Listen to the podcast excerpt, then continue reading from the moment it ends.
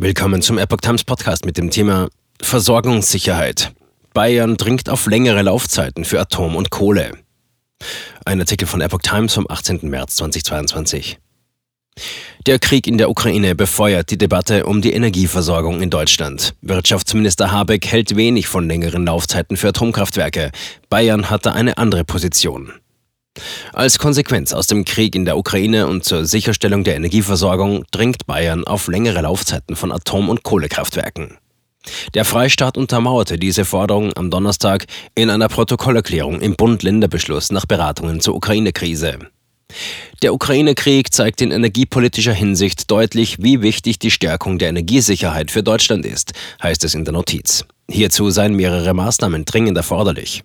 Zur Diversifizierung der Transportwege und der Bezugsquellen von Flüssiggas und Wasserstoff sei es erforderlich, dass auch ein direkter Zugang des Südens Deutschlands zu LNG-Terminals, zum Beispiel in Italien und Kroatien, aufgebaut wird. In Häfen mit LNG-Terminal kann Flüssiggas mit Tankern angelandet werden. Stilllegungen kritisch überprüfen. Um die Versorgungssicherheit insbesondere bei Gas und Strom aufrechtzuerhalten, müssen zudem die bereits erfolgten und geplanten Stilllegungen von Kohlekraftwerken kritisch überprüft werden, heißt es in der Protokolländerung weiter. Dies ist aus Sicht Bayerns aufgrund von Netzengpässen an hohen Lasttagen sowie des hohen CO2-Ausstoßes der Kohlekraft jedoch nicht ausreichend. Nötig sei daher darüber hinaus eine Verlängerung der Laufzeiten der laufenden bzw. eine Wiederinbetriebnahme der zum 31. Dezember 2021 außer Betrieb genommenen Kernkraftwerke für zumindest drei Jahre. Darüber hinaus müsse der Bund weitere Verbesserungen beim Ausbau der erneuerbaren Energien auf den Weg bringen, verlangt der Freistaat. Wirtschaftsminister Robert Habeck und Umweltministerin Steffi Lemke hatten von längeren Laufzeiten der drei noch verbliebenen AKW in Deutschland abgeraten. Sie sollen nach wie vor bis Ende des Jahres vom Netz gehen. In einem Prüfvermerk der Ministerien hieß es, einem kleinen Beitrag zur Energieversorgung stünden große wirtschaftliche, rechtliche und sicherheitstechnische Risiken entgegen. Länder tragen Kurs des Bundes weitgehend mit.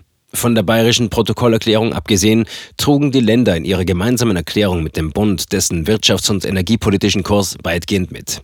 Der Vorsitzende der Ministerpräsidentenkonferenz, der nordrhein-westfälische Regierungschef Hendrik Wöst, unterstrich die Notwendigkeit von Unterstützung für Bürger und Unternehmen. Sanktionen sollen bei Herrn Putin wirken und nicht bei den Menschen hier bei uns in Deutschland.